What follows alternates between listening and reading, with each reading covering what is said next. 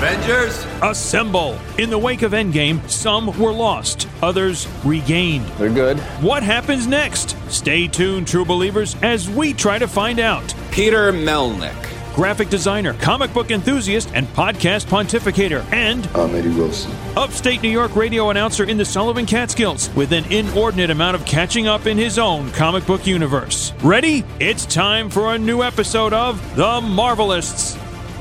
Hello, this is Travis Smith, the author on Superhero Ethics, and you're listening to The Marvelists with Peter Melnick and Eddie Wilson.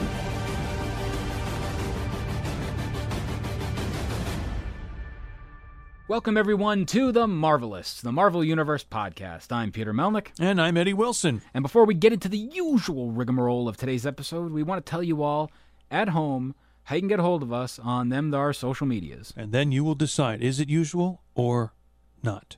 Mm.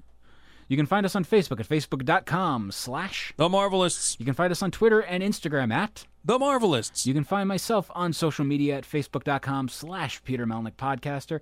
On Instagram and Twitter at Peter Melnick.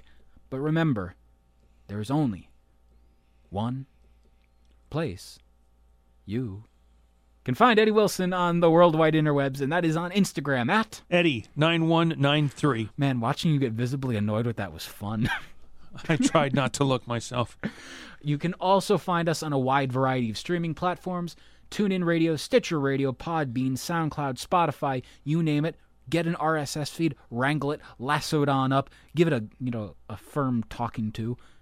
But available for all iOS and Android devices, where those R S S feeds are. I don't know where I'm going with that. Wrangleable. But you can find us there. You can also find us on iTunes, where you can rate, review, subscribe, share, all that good stuff. Five star if you're ever so inclined. Somewhere over the rainbow. Exactly. Like a rainbow sherbet.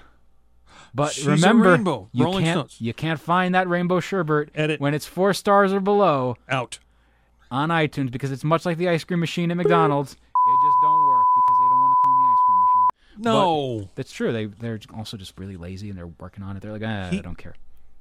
It's true. You go to a McDonald's now at ten o'clock at night and try and get an ice cream or a McFlurry. It's kind of late for that now, don't you think? No, it's not. It's Maybe ne- on the weekend. Yes, that's what I'm saying. Go okay. for that. Also, Eddie, we are also available on a new platform. We're on Patreon. Yes! We're finally there, and we want to take you on a fantastic voyage. What are we, some kind of fantastic voyage or something? What I'm getting at is, Eddie, mm. every month on Patreon, we're going to be taking you on the fantastic voyage, where you listen to us break down all one hundred twenty issues of the Stan Lee and Jack Kirby Fantastic Four. How many? one hundred two. Did I say one hundred twenty? Yes, you did. Oh, my stars and garters. You're having a number flip. Yeah. Dyslexia. But dislikes you too. I put the emphasis on the wrong syllable. But anyway, patreon dot com. Look for The Marvelous. I think it's going to be patreon dot com slash The Marvelous. So pretend it's on there with that. Yes, maybe. Just listen but to just it. Look. The Fantastic Voyage. You heard it here first. Or second. Or fifth. Who knows? The Fourth. Possibilities are at... Hmm. That's a good number. Okay, now... And now, Eddie, we are joined with a special guest on this episode, because on the other end of the tin can and string... we have the author of the book, Superhero Ethics, ten Comic Book Heroes, ten Ways to Save the World. Which one do we need most now? That's the whole cover. Travis Smith is joining us. Thank you, Travis. Welcome. Thanks for having me on The Marvelous today, guys. Appreciate you sitting through that long intro and staying awake. That's a good thing there. Where shall we begin? It's a hardcover book. It's about one hundred fifty pages in length. I don't know how much we want to divulge to the listening audience, but I guess the first part is how it came about, and I'm assuming you have had, uh, growing up at some point, you know, got into comic books, and let's maybe start with that. Yeah, when I was in grade school, I had, you know, cousins and friends and neighbors that were uh, reading before I was, and uh going to their, hang out at their places or going to their cottages and get through a stack, whether it was of Marvels or D Cs or Harveys or Archies or whatever they had. Uh, I started, just immediately took a liking to them, and uh, finally started building my own collection when I was in, I think, eighth grade. But uh, uh, X-Men, and shortly followed by Avengers and Power Man and Iron Fist, and uh, Alpha Flight, and those are the sort of books that I started my collection with in the mid-eighties on. Now, you're not just naming Marvel titles because this is a Marvelous podcast, right? You can t- name other ones, too. I sure can, yeah. Okay. No, so I was very excited when the Justice League rebooted following Legends, and Suicide Squad came out of that as well, uh, followed by the reboot of uh, Wonder Woman. Uh, there were a number of things uh, on the other side of the uh, comic book divide that equally had my attention, for sure. Did a favorite come to the forefront at some point, or did you drift between uh, things, or if you remember what your first one was, perhaps? Mm-hmm. Um, the very first comic about my own allowance was X-Men two oh seven. Uh, the first character that I fell in love with as a comic book reader, who I did not know about as, you know, a consumer of Saturday morning cartoons where I would have watched Super Friends and so on, Spider-Man and His Amazing Friends as a kid. The first sort of comic book character I uh, fell in love with was uh, Guy Gardner of the Green Lantern Corps. I, uh, I I like the combination of both his, his brash arrogance and the fact that he always got his comeuppance. Wow, okay, that's that's the first, I think, in doing this podcast we've heard of that character come up in that context, and that's cool. That's very, was there anything uh, maybe about that character that you said, oh, I'd like to be like that, or if I could, I would want to be, that kind of thing? Yeah, well, Green Lantern, the Green Lanterns were sort of my childhood favorite for many years. I, I think I've still read every comic book that has the two words on the cover. Um, except for, I'll be honest, a few, few of the uh, Golden Age ones that never got reprinted. I don't have the coin for those. Um, but otherwise, yeah, I think that uh, Green Lantern um, just appealed to me um, for reasons that when I wrote my book, I actually realized were probably very adolescent. Uh, but um, I also enjoyed uh, just the sort of imagination that the characters exercise in different ways and coming up with how to use their uh, green glowing energy to create various objects and so forth. And I think, as I said, Guy Gardner specifically, specifically um, I, I liked seeing a, a character that was uh, uh, a bit of a schoolyard bully jerk kind of person that was humorous, because uh, we might have all had a pal in high school who was one of those guys. Uh, and it's good to have one that has your back, as it were. Uh, but it's also the case that you know other ones that, that deserve to, to uh, you know, get punched in the face by Batman every now and then, and, and get knocked out as well. So you got both the pleasure uh, and the and the pain. As Black Canary just looks on in the background, like I missed that. Exactly. But with you know, exactly. with uh, characters like you know Green Lantern, I have to ask: are you currently reading the uh, Grant Morrison stuff? I have been reading it, yes. How is that? Because I yeah. I've attempted, but I think I just couldn't get past the first issue. As much as as much as I hate to say it, sometimes I am more of a Geoff Johns, or Jeff as he's more you know well known. Uh, his I, run... I always go by Geoff, but okay. Yeah. I know what I'm stealing, but oh man, there's this like there's something about. That run, especially, you know, the the uh, Geoff Johns, I almost called him Geoff again, jeez, like unironically. Um, but the Geoff Johns run is just so solid. But, like, I feel like I want to get into the Grant Morrison stuff, but it's just, it's, I feel like you have to be at, like, you know, you have to be this tall to uh, ride uh, Grant Morrison's adventure. Yeah, I'll, I'll admit I'm not the world's biggest Grant Morrison mark. And so, I'm, as a sort of completist, I can't help but fork over the cash and pick it up on Wednesdays when it arrives. But um, it, it, it, it's not my favorite. The current story arc seems to be him wishing he were writing Miracle Man instead. Uh, he's got that sort of, you know, the need to create characters that are far out and make you go, wow. And so there's a new Green Lantern that has a volcano for a head, which kind of just makes me cringe. Um, but um, I'm, I'm, I'm, on, I'm along for the ride and seeing where it goes. I appreciate, by the way, the usage of the term mark. I definitely appreciated hearing that just now as a uh, a cartoonist kayfaber. That, that was appreciated. But yeah, we can, we can, we can talk that later if you want. I really enjoyed the episode of the hurricane, by the way. That was fantastic. Thank you so much. Oh. As long as as long as this episode is not going to be taking place in the Thunderdome, I think we're fine. Because oh, so much unintentional comedy there. But I digress. Now, in regards to a lot of what's going on with, you know, there there's of course going to be similarities and, you know, differences with these characters, and, you know, you document it in your book. And one of the biggest similarities in the realm of comics is how we have the Green Lantern Corps, but in another company we have a group called the Nova Corps. And I'm going to take a guess, in your uh, in your stance, you're a Green Lantern guy, correct? one hundred percent? I'm a Green, I am a Green Lantern guy. I'm not a Nova Corps guy.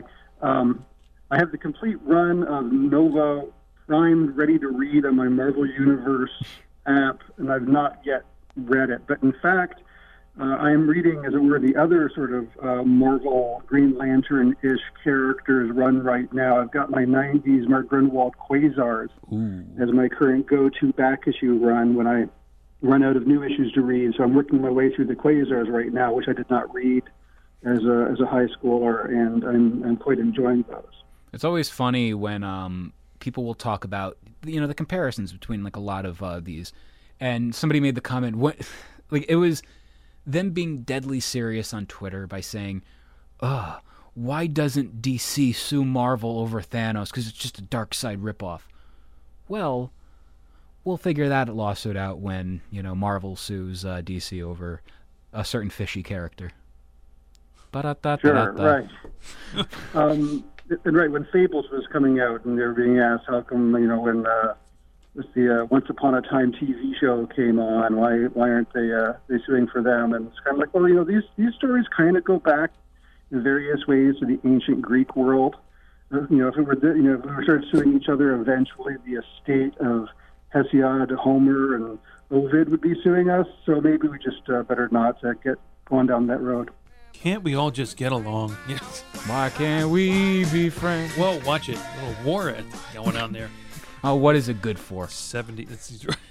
One wonders if War and Peace would have been as highly acclaimed as it was had it been published under its original title, War, What Is It Good For? Okay, so at some point, Travis, you made the transition into the collector, the reader, and and I guess writing appealed to you maybe because of some influence of comics, and you and I'm not sure if this is your first published literary work kind of thing, or... Well, I'm, I'm uh, by day I'm a professor of political philosophy, and so um, I got in an argument in a magazine um, uh, about uh, which superhero is the is the one for our times. And uh, my opponent, as it were, in the in the versus confrontation was insisting it was Batman, and I was insisting it was Spider-Man. And I was able to, uh, you know, uh, find my way to working through an entire book worth of these kinds of matchups between superheroes, and uh, sort of mixing my uh, my hobby, my love of, of, of superhero stories as part of sort of my general interest in. in the relationship between literature and education, and the other the other part of my life, my professional job as somebody who studies uh, old books with big ideas and teaches these to undergraduates, and uh, was fortunate enough to be able to to find a place to to put these two interests together and, and, and make a book out of it.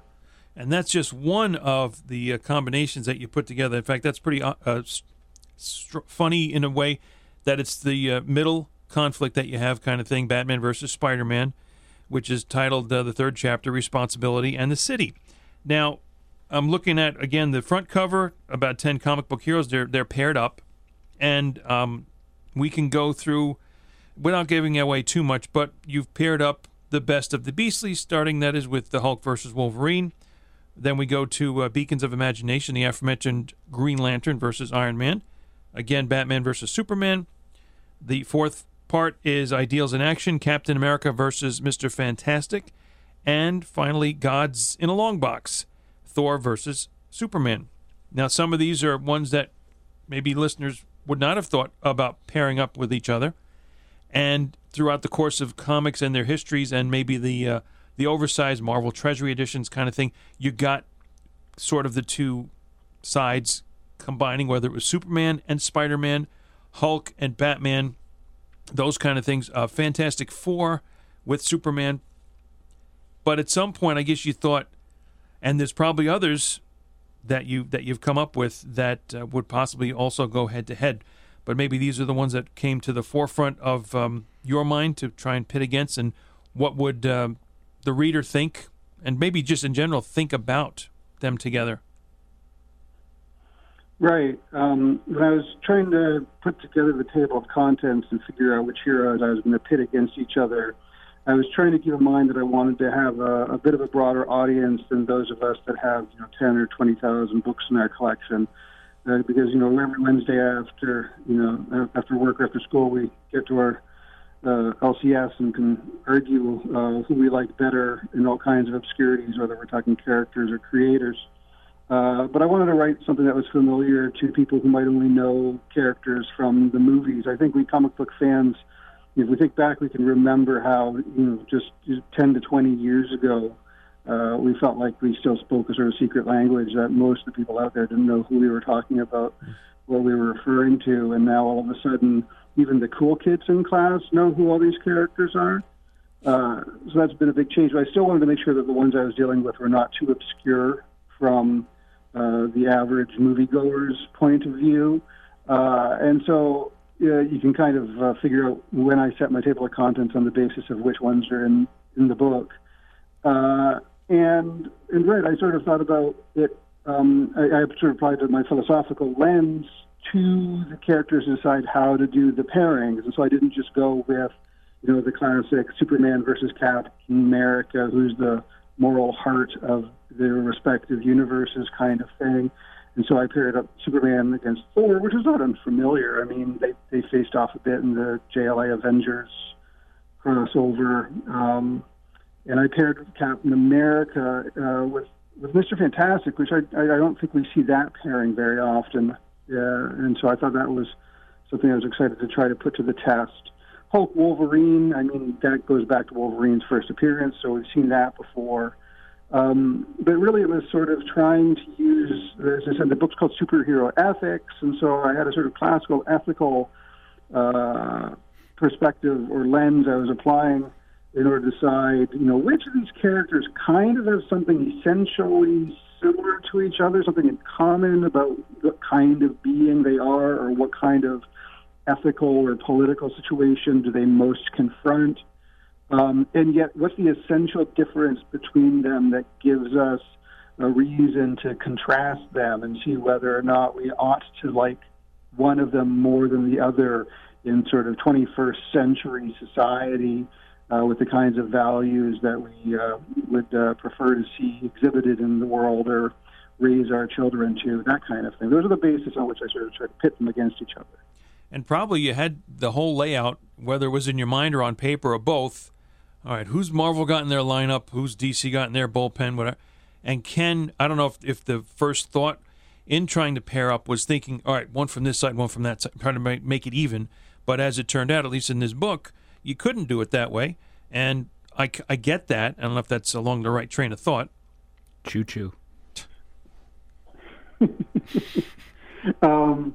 Well, right. I mean, I had to make some decisions, and and, I, and, and making sure I knew that I had uh, a sort of perspective on the moral core of each character that gave me a reason to make them worth, uh, you know, inquiring into in order to compare them. That was a criteria. I mean, this is, I was writing at a time just when uh, the Netflix T V shows and the D C television shows were starting to uh, become more and more popular. So I gave them some thought to whether or not I should do The Flash or Green Arrow or Supergirl.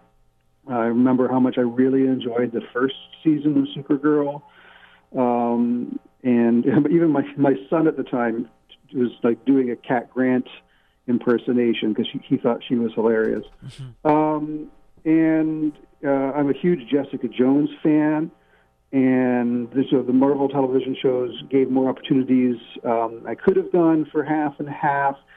Uh, I I did what I, in, in classical philosophy you'd say, so you follow the argument. And so I didn't artificially impose a quota system on the structure in order to make it fit um, uh, some sort of fifty-fifty ratio. I, I, I tried to sort of... Um, approach it philosophically and think about the argument. The argument had to take the lead and not uh, and not sort of those more politic concerns to make sure I equally satisfied D C fans and Marvel fans, um, being the kind of person who's puzzled as to why there should be they should exclude each other. Uh, why can't you watch, you know, A E W and W W E? So uh, that was kind of my criteria there.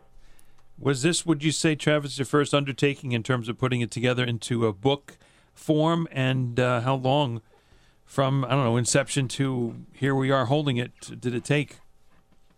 It took longer than I wanted, and definitely longer than the press wanted. Part of the problem was that um, uh, I had, hadn't tried really writing an awful lot for a more popular audience. I had a sort of, you know, I'd written a dissertation in seventeenth century British philosophy a few years before as my lo- my longest work previously, and and so you you know get used to writing as a scholar for scholars. And, you know, read enough comic books and enough, you know, fanzines and enough, you know, magazines and so on to have a, have a feel for the the different kind of uh, style you want to employ uh, when, when when when writing for a different audience. But it's a whole other thing to learn it, right? Um, and so uh, getting out of old habits and, and acquiring new ones, it took several revisions, which I'm very grateful for several editors for helping me along the way make that happen. But I think it turned out in the end all right. I think in the end it's uh, readable to people who read their comic books or uh, you know have taken a you know freshman class in philosophy, which was, I wanted to make sure was accessible to anyone who fit either or both of those categories. Because I was thinking too, I didn't have enough time to to look and perhaps bring along with, with myself. There's been other books, maybe not exactly of this, and that would be good if it's not been explored before, but there have been a book, for example, on the superhero women and exploring what their powers are and their origin stories. Uh, there's been a book on uh, superhero physics, whether or not what this character can do physically, prowess, what is actually possible. This is a different take, again, on, on ethics. Yeah, comic scholarship is a huge booming industry in terms of my business of uh, university professors, and um, you got all you got all kinds coming from every possible angle, quantitative, qualitative, everywhere across the political spectrum, everywhere across uh, you know what kind of political issue or moral concern do they have guiding them, to people who just you know, you know closely study the art form itself, right? The way in which the visual medium uh, engages in communication and so forth, and, uh, and all across that. I mean, you, if you go on, you know, if you go on your Amazon or whatever and start looking for comic scholarship books like the ones you identify, it's a it's a long list. You know, I, I barely sort of uh, was able to get into a fraction of it when I sort of started adding them by the dozen to my wish list to make sure that the book I was doing was different from what I had seen out there.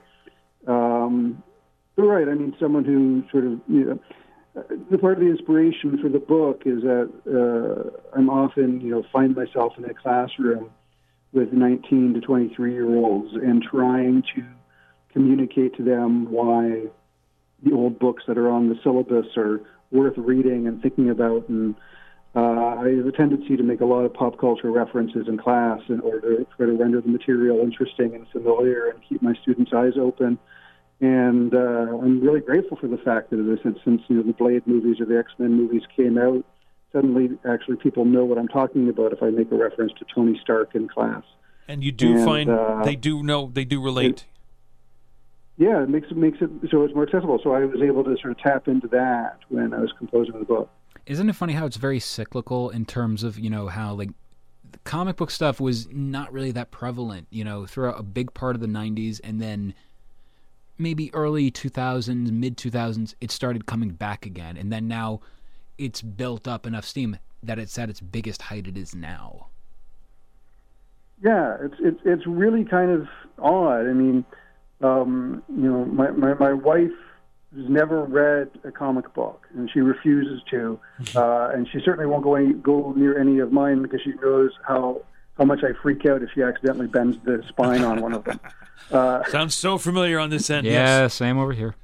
You don't have a wife, Peter. You don't have a wife. We do. Not that you know.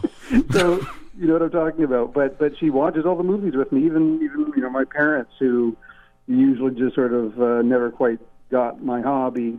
And, and, and but I'm very grateful to them. They they kept my collection in their basement while I went off to college for years. So, you know, they didn't sell it off. You know, my you know wasn't like everybody else's whose parents or grandparents got rid of their baseball cards or their comic books only to find out that they might have been worth something someday. Well, hopefully not um, just in the basement, yeah. but off the floor and protected.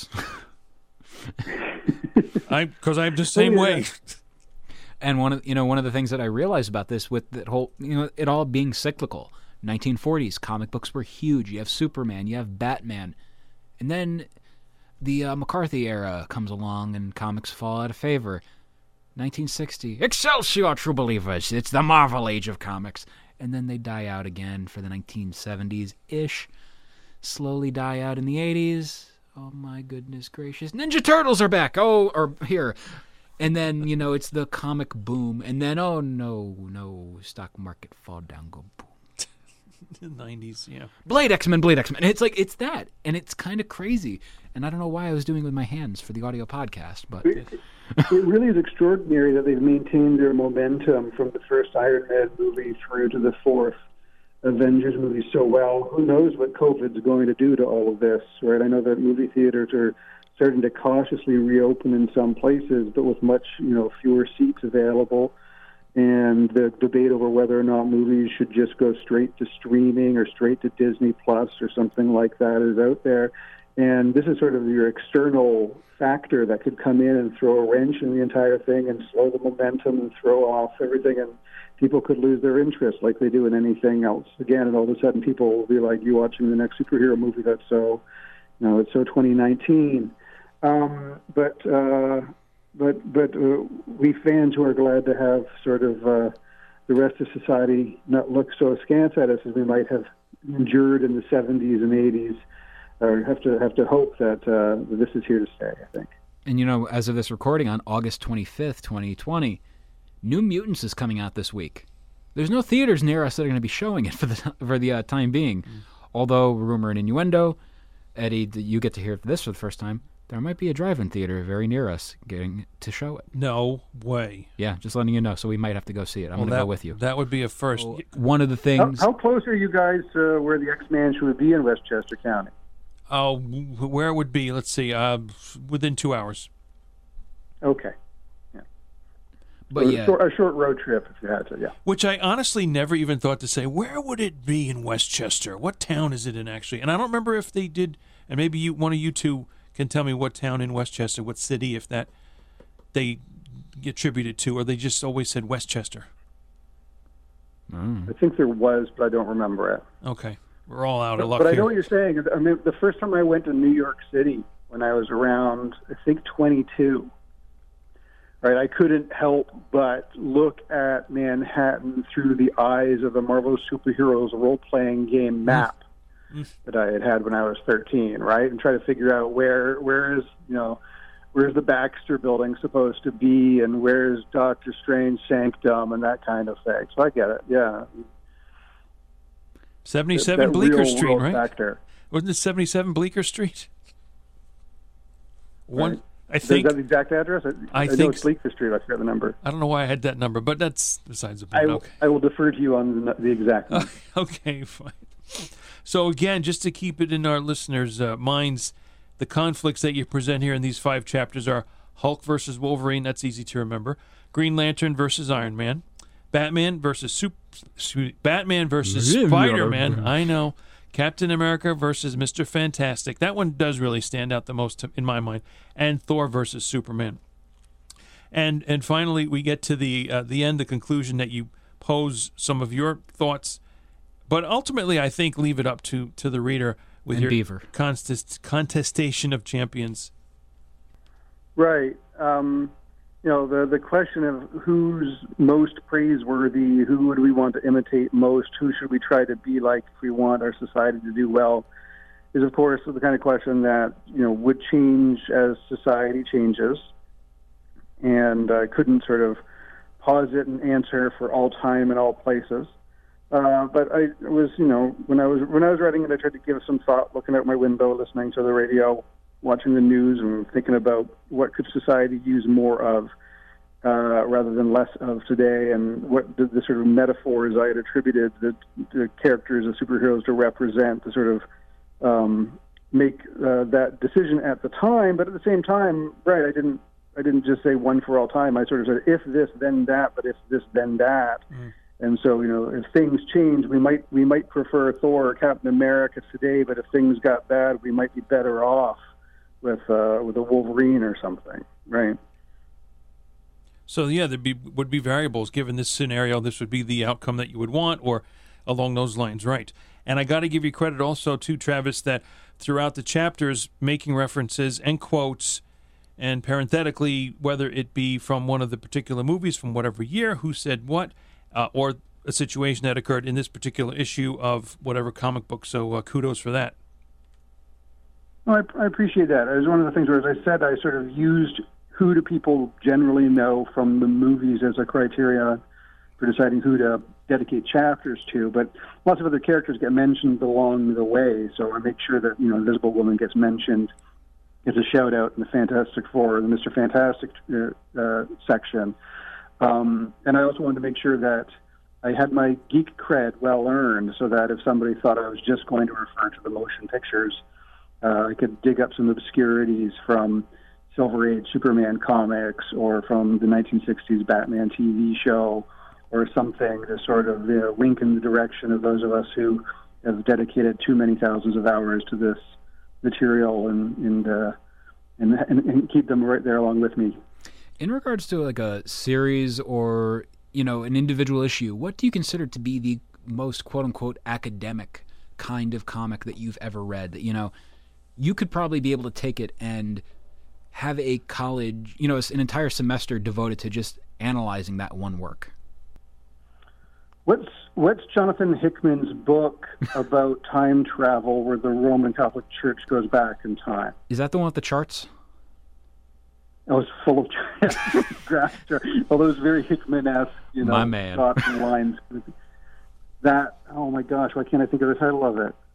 I haven't read it in a few years is why. Not Manhattan Project, right? You're, you're, you're, no, but Manhattan Project is fantastic. No, um, I'm going to feel the need to go to my shelves and find it. But, um, but it was an image book, Pax right? Romana, Pax Romana, Pax Romana.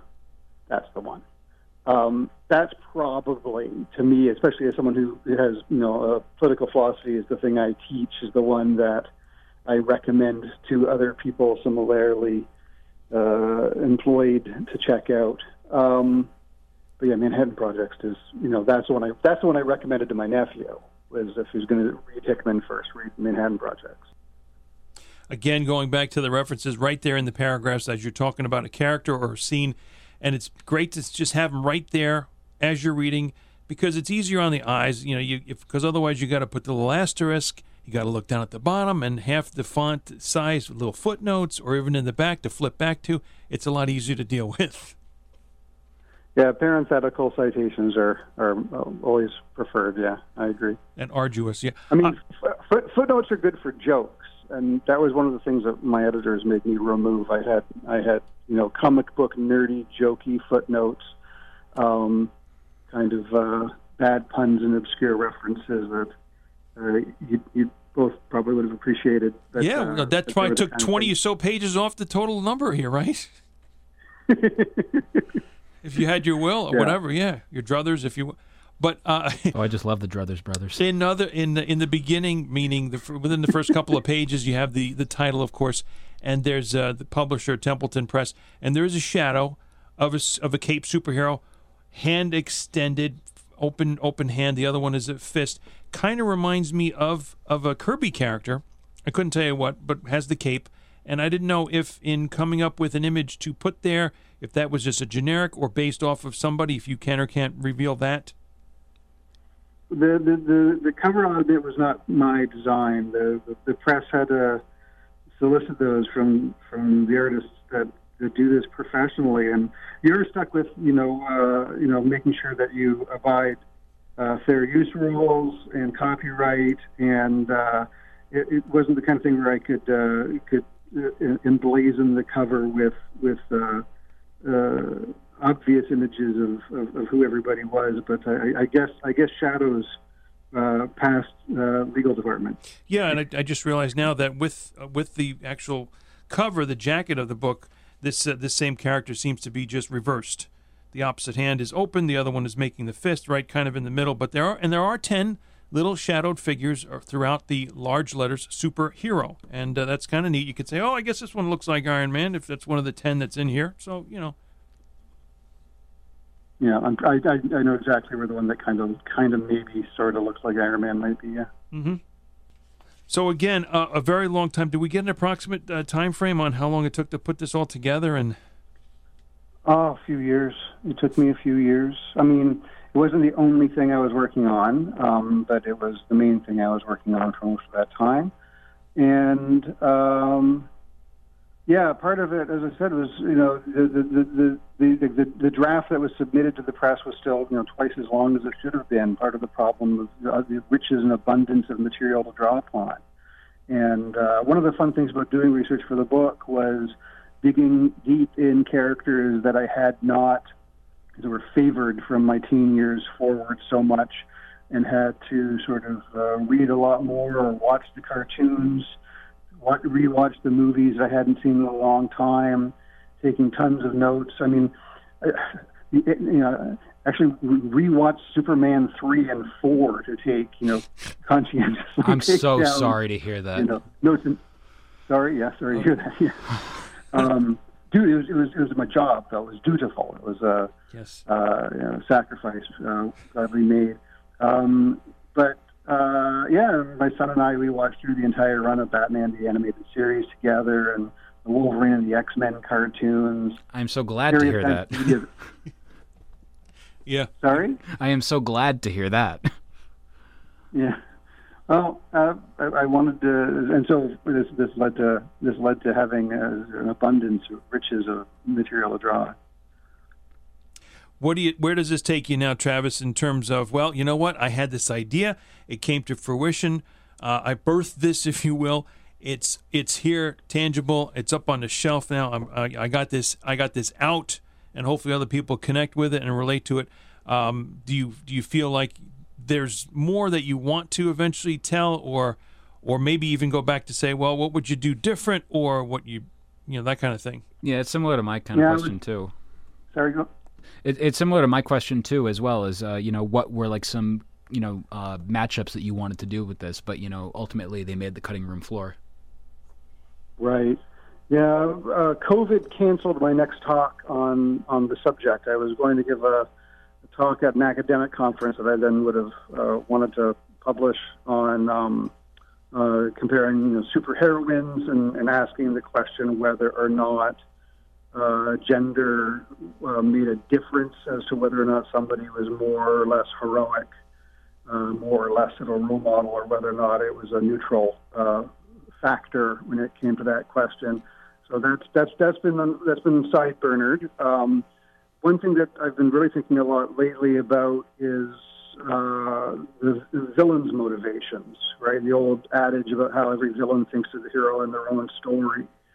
And so there are lots of different reasons different characters uh, take the take take the, the villainous, I guess, portrayed as the villainous uh, approach to life. But they think that you know they're in the right. They think that they're just. They think that they are smart. They think that they are the, the ones who should be in charge, and that the world would be better off, or the cosmos would be corrected if only they had the authority that they know that they deserve, whether it's on a small scale in governing, you know, a city or uh, you know, a small despotic, you know, Eastern European nation, or whether or not it would mean the whole world or the whole universe. And so that's been on my mind a lot. I haven't, I haven't uh, crafted the table of contents uh, on that yet, but. Uh, you know, the, the, the, if, if the question of which hero is best, then the question of which which which villain is worst. Uh, but I mean, it's also part of the villainy that you know, great villains still retain some sort of appeal to us. I mean, what makes a great villain is often not that we just despise them because they're horrific, uh, but because there's something about their sense of self, their motivation, their justification that resonates. That you can kind of get why. even though they get cast as the villain, you can imagine why that person believes that they deserve what they're after, and maybe even understand why other people might clamor for somebody, because, you know, everybody, every, every, you know, it, it, everybody's hero in the real world is, is somebody else's villain. And so trying to understand not only why one person likes one superhero more than another person, I think, is an interesting ethical question, but the question of why somebody you think is a villain is somebody else's hero is another fascinating question. And one of the things when you see Doctor Doom is that the Latvians seem to love him. And is that just because they're afraid? Uh, or is it because they actually adore him and they actually think he is the rightful ruler of Latveria? And that's, I think that's a fascinating line of questioning. It's a secret admirer club kind of thing, right? um, I think, though, those are two great tracks to pursue. You know, whether, like you said, with the first one being on the back burner, don't don't leave it there indefinitely, I would hope, because for, for two things that maybe nobody's done, the superheroines to compare and contrast, and... Also, you'd I think run out you'd of get oil a, from, you know, the back burner being on. Yes. You'd get a lot of, um, I think, p- positive, maybe just as uh, emotional response, uh, heated, if you will, depending on the situation and, and so on. And, and of course, with, with the villain stuff. I don't know if there's been any even kind of, uh, I don't want to say backlash, but uh, reaction like, hey, this book, Superhero Ethics, is all about males. Why are there no females in here?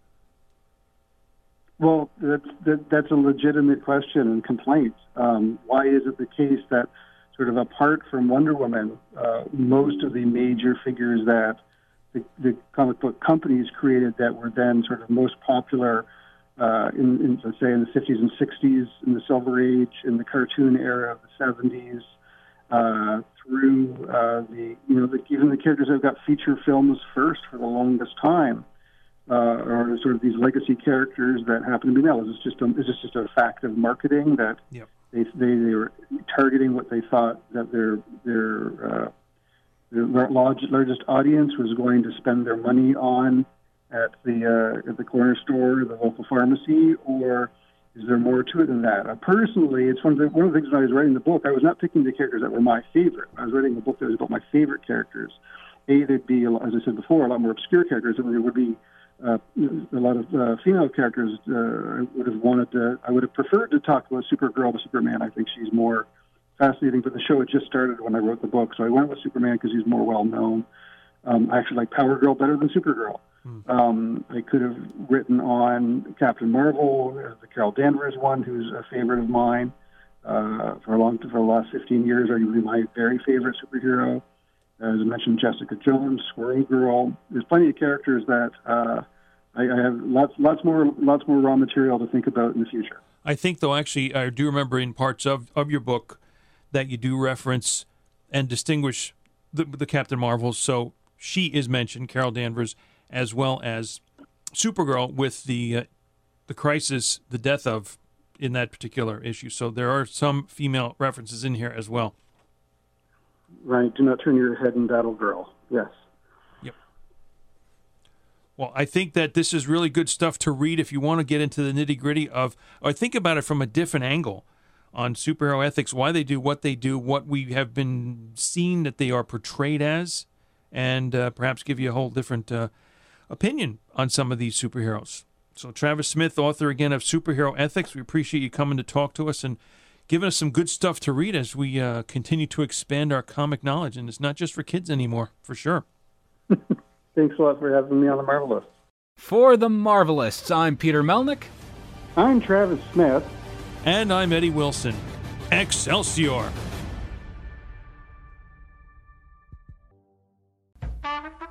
Time for another edition of Obsessed with Marvel with our guest, Travis Smith. Thanks for sticking around. We appreciate it again.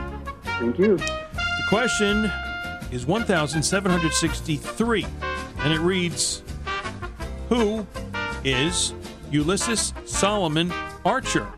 The answers? Missus Archer's son. Ar- member of the Pantheon, the Golden Archer, trucker hero of U S one, or a member of the Hulkbusters? And I'll read it again. Who is Ulysses Solomon Archer? A member of I the Pantheon... You. The Golden Archer, trucker hero of U S one, or a member of the Hulkbusters? And we'll let you guess at that one first, Travis. Yeah, I'm going to call, I don't get to phone a friend, right? Um, I'm pretty sure it's either U S one or Hulkbusters. Um, I, I'll, I'll, I'm, I'm going to go with U S one, even though I think I'm probably wrong. Okay, Peter? I'm thinking the last one, D. You're thinking Hulkbusters? Yeah. I have a I have a poop-eating grin on my face because I do realize who this is, and I read the twelve issues, and it's going to be... I'm Ooh, la-di-da, we read books. This is one that I read and remember. That's even a good thing when it came out. Uh, the Trucker Hero of U S one, letter C. Here we go. That is correct. Oh, I'm so loving that. Why does it... I don't know why it just confuses me that there's so many comics out there, and, and you're reading the, one about a trucker. I... It was the first issue. I'm like, oh, okay, let me get this, and hey, then Eddie, see where it re- goes. Did you read Infinity Gauntlet? It was no, a- but I read a trucker book. Well, you know, things happen. Life gets in the way, yada, yada, yada. Hey, Eddie, there's a great X-Men uh, book going out right now. Oh, sorry, I'm reading a book about another truck driver. I just can't get enough of them. It's a convoy. Stop it. Yeah, yeah. I'll, I'll, I don't even remember the singer's name, but go for it. We got a big old convoy across Tra- the U S A. Travis, you see what I have to work with or hear? It, it's why I was excited to be on the show. Oh, oh, that's right. You listened to previous. Okay, four sixty-four. When did Professor Miles Warren first appear? Hold, hold it till like give the. I think I know like this one. Sticking his hand. I'm like, oh, pick me, pick me. When did Professor Miles Warren first appear? Amazing Fantasy number fifteen from nineteen sixty-two. The Amazing Spider-Man number one forty-nine from nineteen seventy-five, Amazing Spider-Man one twenty-nine from seventy-four, or Amazing Spider-Man thirty-one from nineteen sixty-five. It's got to be thirty-one because he was around during the Gwen Stacy age. Professor Miles Warren. He's so you're cloned her. So you're saying one forty-nine? one twenty-nine? No, the last choice. thirty, thirty-one. The la- yes, that one, ding-a-ling. That one. Well, we pretty much ruled out Amazing Fantasy. I'm sorry. I'm sure you did that too, Travis. Right. No, and and I just don't. Yeah, I'm trying to. So clearly relevant to one twenty, one twenty-one. It's been years since I've read yep. stories around those. Um, well, one twenty-nine is a milestone issue, isn't it? Also, that's Punisher. That's Punisher. Okay. Well, then it's thirty-one. That was where I was leaning as well, but I, I mean, had to make sure that it was he wasn't introduced as Miles Warren afterwards. Now you call Eddie a ding-a-ling. Uh huh. Well, I don't know that we would have introduced Warren and Punisher in the same issue, right? Because we would have remembered that. That seems unlikely. One, Warren Peace. So I'm, I'm, I'm, I'm, with, I'm with thirty-one as well. thirty-one, letter D. Let's go for it. That is correct. We are two for two. Oh, I hope I didn't jinx it just now. We probably did. Uh, Jinxie, get out of the room. That's somebody's cat. Oh, would you believe this? The question is number two two two two. Who are you? Who? Doot, doot, doot, doot. I really want to know. Okay, it's a song now, isn't it? Yeah, it sure so. is. It's not a good one, but it's a song. I mean, originally oh, Eddie, it's a great Eddie, song, Eddie. But here we go. I'm almost there. Two, two, two, two. Here we are. And the question is... That's, that's what ballerinas wear. Wind ballerina. And crinoline, and yeah, okay. The question reads, what are the Stark? Okay, the answers are... Well, they're long.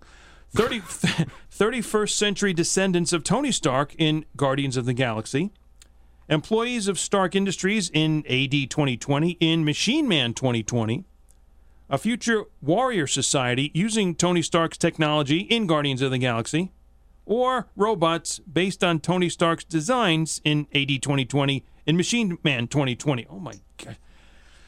Okay. Well, it's either Guardians or Machine Man twenty twenty. But there's two of each. I think it's the Guardians one. Possibility.